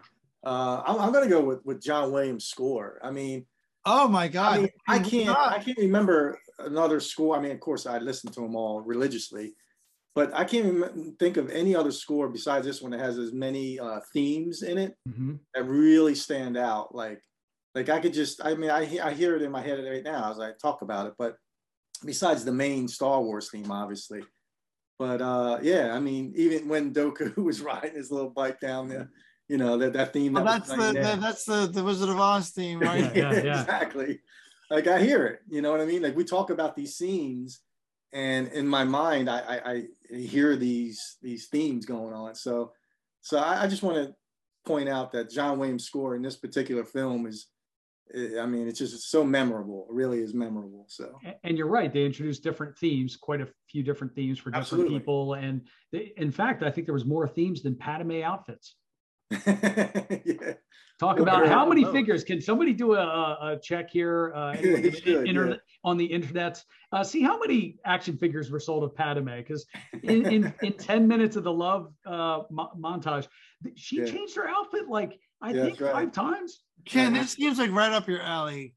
I You- actually think there's a there's there might be a, a one of those YouTube videos on um, one of the kids shows where they count certain things, and I think Mm. they counted Padme's outfits. that's great. That's great. Like they counted the the number of times the lightsaber was lit. They ca- so Oh, they, they, okay. they did this whole this whole series of of counting in Star Wars. And I think that might be one of them. that's awesome. That's awesome. But yeah, she had a I- lot of costume changes. I remember, and this is totally off the point that we're making now. I remember about three years ago getting a sub at a local place called Roses. And there was, you know, maybe the kid was 18, 19 years old. And I have a Star Wars tattoo. And he saw the Star Wars tattoo. Oh, I love Star Wars. So, you know, I said, I love Star Wars. And he said, Oh, yeah, the prequels are like so great to me and I it was the first time I realized that that the prequels, this movie being included, were somebody else's first Star Wars exposure. Yes. Exactly. Right. And they love these as much as some people made fun of them, which I was not one of those people. Other people look at these as the films. Yep. Right. No, I, I, yeah, I agree. I mean, we're all OGs here, right? I mean, so for us, the originals are the best. So, you know, we're, we're getting so old now. Different generations are really starting to, you know, I'm sure even the, the newest ones, sometimes might be, you know, I'm sure there's some people saw them for the first time, you know. So, I mean, believe it or not, like I, I work at UPS as well. There's some guys I work with. I don't know how true it is, but they claim they've never seen a Star Wars film. No, that's impossible. I don't think that's. Yeah, I, I agree. Like, how could you not have seen at least one? You have to try not to watch it. Yeah, there Yeah, was, yeah, I actually, exactly. I actually worked with someone who took great pride in saying this. So this may come as a surprise. Star Wars comes up in my conversations outside of the and yeah. this person, if if she was ever in the room and Star Wars came up, she would interrupt and say, you know, I just have to let you know I've never seen a Star Wars. Yeah. She would, so Star Wars. like she would brag about that that very fact. Yeah. I mean, So I, there I guess there there are are people some- out there. So Yeah, yeah. there are there are some people out there. So when I when I was you, Yeah. when I was in Boston, uh, there used to be this. I used to because it was a city and you don't know how to meet people. I was on this like matchmaker app. I forget what it was, like a like a dating app. Before there were apps, it was like a website. And I remember I dated this girl who n- found out that I like Star Wars, which is not hard. and and she and I said, yeah, it's Princess Leia, and she says, no, it's not. It can't be Princess Leia because that's a religious name. They would never use that. And I said, no, it's Princess Leia. She goes, you mean Layla? I go, no, it was Princess Leia. And, and there were people that just don't, but you know, that there really are some people that don't either don't watch film or, or just aren't nerds like we are. Uh, but you know what's interesting is when we talk about being nerds, the reality is is that everyone's a nerd about something that's stupid. Everyone, every single whether we watch like my dad's a huge Mets fan, right? So he makes fun of me when I go to Star Wars conventions. He's like, "Oh, you look like an idiot wearing that outfit." I'm like, "Dad, you go to the uniforms. You go to these fucking Mets games wearing the jersey. How, what's the difference?" Yeah. He dresses up right. That's right. right. You're not That's right. even on the team. Right? You're not on the team. You're not getting paid. Yep. None of the. It's all just stuff we like to enjoy. Just shut up, enjoy it. But yeah, there's some people that haven't seen it. Yeah. Right. I feel very, very odd about that. and that's one of the things like dating and i've even you know I, i've been on all the dating apps by the way uh so in, in that i, I i'll put star wars and i'll put some things because you know I, i'd rather as i said get somebody that's got a little bit of sci sci-fi you know geek in them and you know my current girlfriend some of you have met lizzie I love Uh, it. He's the best. She she told me she loves Star Wars on our first date, and then I start, you know, well, how do you? And then she's like, oh, I saw the movies with my my sons, and you know, we would go, and then she starts, I'm like, really? I said, look, you actually enjoy it? She goes, yeah, I would love to watch it. I'll I'll watch it anytime. I said, you really? And no lie. What are you doing next date- Tuesday, our- You know, it was. hold on, Anthony. It was the next Tuesday. We met out for drinks, and then we did, in fact, come back here and watch Star Wars. So, Oh my uh, yeah, God, she wins for yep, and we've been you know together over two years. So yeah, Oh Was my God. original one, Persh? Star Which Wars one? pays off. Which which Star Wars? Yeah, The original, one? the Oh, OG, the original. Okay. OG, yeah. All right. Oh my God, that's awesome. Was it the VH t- uh, VHS version? No, I my VHS was dead. version? I I had and it was the blue box by the way. That letterbox when it came out it was the it was a Yeah. big blue carrier. I, the tapes were ruined, uh, you know. So anyway, I, don't- I don't even know if uh, if if they would work, but uh, but I did have a laser disc. I had somebody had a laser Yep. disc by the way, and that was letterboxed, and that's what I Yeah, realized. There's an extra moon by the way. If you want to talk about you know the stuff we grew up watching when it was on HBO and TV, it was four three uh, ratio, and then but there's a- extra planets. In fact, Correct, when yeah. Darth Vader's talking to the guy trying to figure out where the plans are, there's a guy getting roughed up in the right side by the stormtroopers. But you don't Yeah, yeah. see that unless you got the widescreen edition, which once I saw that, I never went back to that 4 3. So That's right. Yeah. Oh my God, Ken, do you have these laser discs? That Those I don't have. I do have some VHS tapes. No, no VCR to play them, but I, Right. I have those in storage. Um, in fact, I, ha- I think I may even have a, a VHS tape of the Phantom Menace. Mm. Um, Oh, wow. It came in like a special a, a special box Wow. set with a with a, a small art of book and and everything. I found that at a at a convention or a toy show at one point. Mm. Um, but lately, my, my my my focus has been on the on the books. You know, getting a lot of the the older art of books and making of books. You Mhm. know, some of the J.W. Rinzler things and and stuff like that. But I don't have any of the laser discs. Do you have one more uh, favorite thing, Steven, that you want to share? I I have yeah. My last thing is uh, when the clone troopers showed up in the trailer. So we get, we can all talk about remember the episode one trailer when that came out. It was like really small. You have to download it on the dial up, you know. And you know, by episode two, we're on cable modems at that point. And but that when that thing came on and we all got to watch it, when the clone troopers show up and they got all the smoke from the battle, you know, and they got those rifles and they're just like laying yeah. down it. And I'm like watching, oh, what the hell? Holy cow, this exceeded expectations. You know, because we, you know, stormtroopers, we just know, you know, they just run around and, you know, we, we've seen the stormtroopers and they were scary when I was a kid, but they're not so scary because you realize they can't shoot or they don't, they shoot a lot, but they just don't hit anything. But these guys actually, they're, they're like tagging people, you know, and, and you, you're, you're watching a movie. You're like, not only are these clone troopers fan freaking tastic, and I love the you know the same actor voiced it all you know uh, as right. Morrison. So you you had that, but all the different paint to you know the different divisions that they're in and stuff like that. We got to see Rex, and so it goes and introduces these characters that end up being very big characters in the in a greater spec uh, in the Clone Wars. But when they showed up in that firefight, that was one of the like the greatest things I've seen in a trailer so of course I'm going to see it anyway. But that one scene with them just laying, just laying it, I was like, I'm in.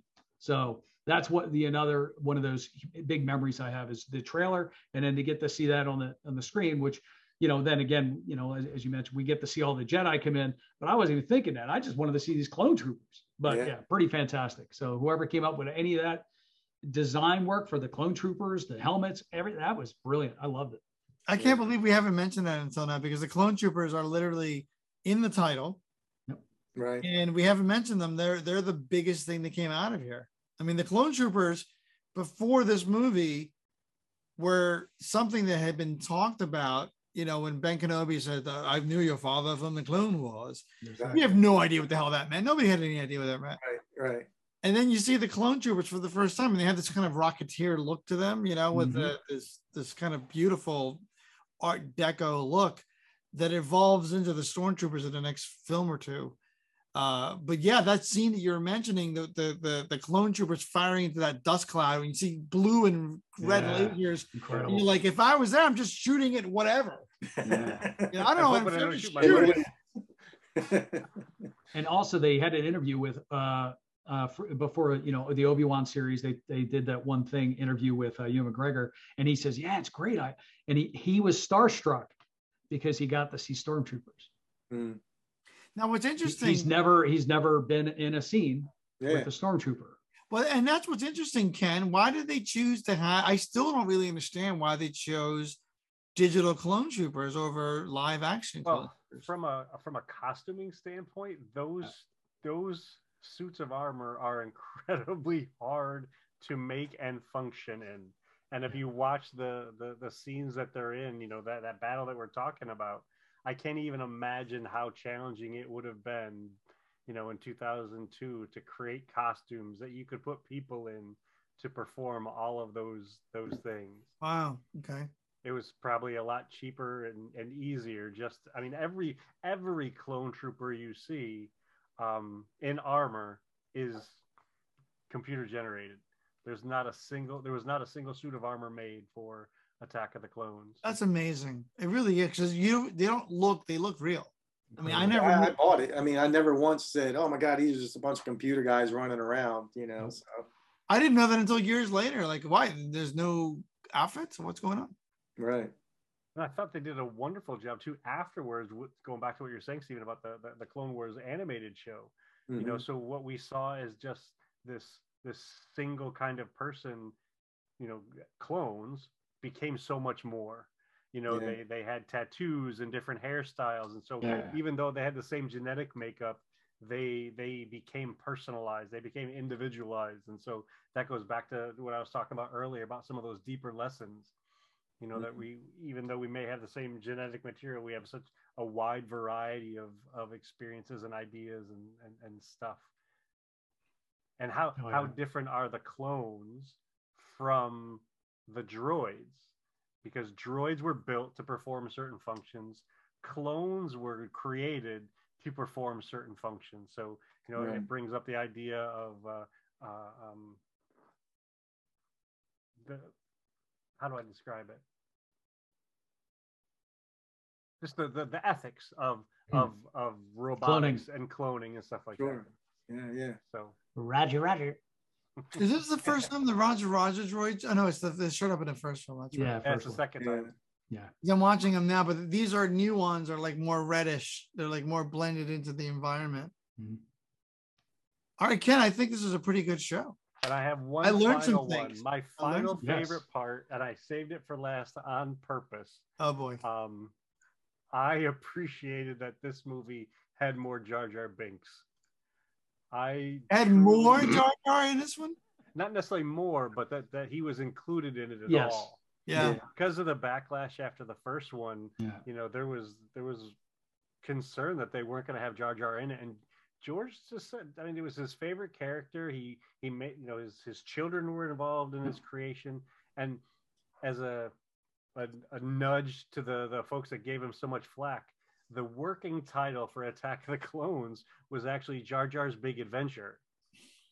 You know, so George, George had bigger plans for Jar Jar Yeah. and honed them down, but I'm so glad that he kept Jar Jar in this movie because if you really, really think about it, Jar Jar was influential Mhm. in what ended up happening.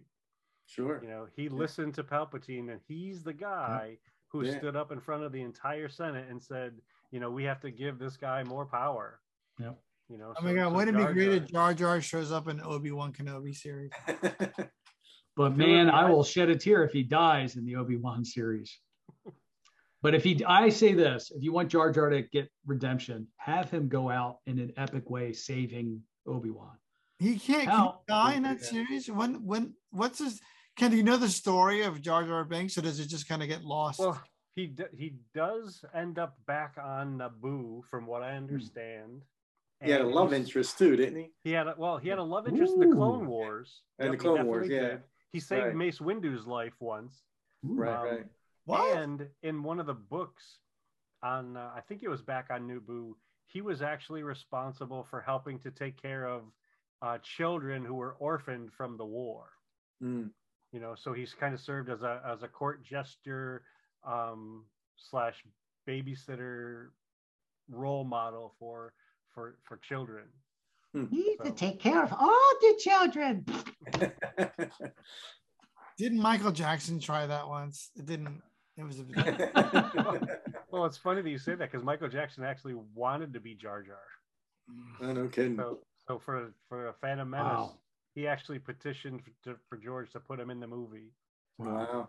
And Jar Jar has a significant, you know, uh, from a creative standpoint, he was the first digital, fully digital character, and that was a Yeah. big. I mean, look at how Huge we take it for granted now. Like all these digital characters, like even the clone troopers, right? That Right. all everything goes back to Jar Jar Binks. Avatar would have never been Ava- like everything goes back to the creation of Jar Jar Binks. Again, hats off to George and the entire L- ILM team for pulling that off, and also you know to the actor that played Jar Jar. So you know, which I still think we need to give Ahmed Best a, another a bigger role props. Bigger outside role. of the costume. Give him give him a role. Yeah, A yeah. Bester role. Mhm. Well, this has been an awesome episode, guys. I'm really uh, uh, appreciative of you coming on board and and sharing your your love for something that's that's 20 years old with us and the rest Wow. of the fans. oh my god, twenty Yeah. years old. Damn. Damn. We're getting old, Anthony. We're getting old, man. Getting. and it doesn't i think one of the best parts of this whole thing is it doesn't seem like there's an end there's so much Right. room for more stories there's so much room for more creativity there's so much room for either bringing back older characters and expanding their story more or introducing us to new ones like Din Djarin and, and and so on It was interesting. I, I, on the way here, I got here about five minutes before the podcast started, and I was at my at the high school. My son's on the rowing team, and we were all getting together, and I had to leave early. So you know, there's a whole bunch of parents getting ready for the first week of rowing, and I'm leaving early. And someone said, "Where are you going?" I go, "I got to record this podcast." Podcast? What is it? Star Wars? Like a Star Wars podcast? How do I join? And it's one of those things that like people just. This is a very important part of people's lives and and i'm very happy to have shared like i love this podcast and i know this is self-benefiting here but I would never have really taken the time to watch in detail Attack of the Clones unless we were doing it on the podcast. And that's what I really enjoy about the podcast is it forces me to love something, to, to, to take the time to enjoy something I already love anyway. So Ken, thanks for picking this. It's a great topic. Obviously, you know, Star Wars Celebration is using the 20th anniversary hats, which I think are really nicely done. Yep. I actually bought one today. Um, but Ken, thanks for putting this podcast itinerary together. And I look forward to the next one. Uh, I had a lot of fun tonight. So Same here. thank you. I may the force be with you. Always. All right. Take care, guys. Oh, wait, wait, Ken, you're going to close it out this way? We got to close it out the right way. Oh, yeah. Oh, so we, oh, we might as well. We might as well close it out. yeah, you got to close it out. So, so we'll start. We'll go. We'll go the other way. So we'll start with Steven, Dexter, Anthony. We'll end with me. Who do you want to thank tonight? Steve. All right, I'm going to go with uh, Ahmed Best. I'm going to go with the actor to play Jar Jar Binks, and you know I am rooting for you, and I hope Lucasfilm gives you a substantial role in all this, uh, all these shows that we have going. You know, let's let's let's get this guy something, you know, to you know, and give him a double role. It's happened before. There's been people to do different things. Let's let's do it. Give him a shot. I'd like to thank him for, you know, putting up with all that, uh, you know, hatred. Even though you know the actor was just he got a, a job of a lifetime, and it ended up you know coming back and haunt him, and that's always a shame. Yeah. Well, I'm, I'm going to go with, uh, I don't hope I don't steal one of yours, but uh, I'm going with Hayden because, uh, you know, he took a little heat too from this movie. A little, Yeah. a lot. but you know what? I still enjoy it. I, Uh-huh. I enjoy the, the the movie following this one, uh, and I'm looking forward to you know Obi Wan. So, I mean, for I mean, how many years? I guess well, it'll be 22 years, right, since uh, to an Obi Wan. I mean, and I'm still excited to see him back on the big screen. So I'm, I'm going to go with Hayden. That's a How about you, Anthony? I'm going to go with the effects artist. Like this film was very difficult to make. You know, there's a lot of layers on. There's not one shot. Well, maybe the couple of shots that were not in front of a green screen, and it just, you know, I was just while we were, what Dex was saying, I was watching the, the the clones land that big helicopter uh inside the arena and i'm like oh my god there's like layers on top of layers and there's clone troopers and there's characters and there's creatures and there's monsters and there's like lasers and that's just like a one two second shot so the fact that john knoll and the rest of the team was able to pull this movie off is a goddamn miracle so All that's what to I want. enjoy. yeah And for me, I'm going to thank Ewan.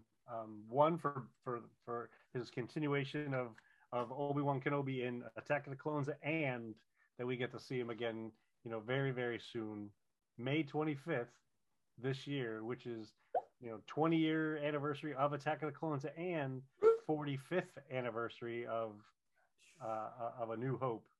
So he'll be celebrating an anniversary with another new thing for all of us to enjoy, and I'm sure we're gonna you know have six or seven episodes all about that. So, so thanks for joining us, everyone. Have a great, great night, and we'll catch up with you soon. All right, take care, guys. good night guys Good night.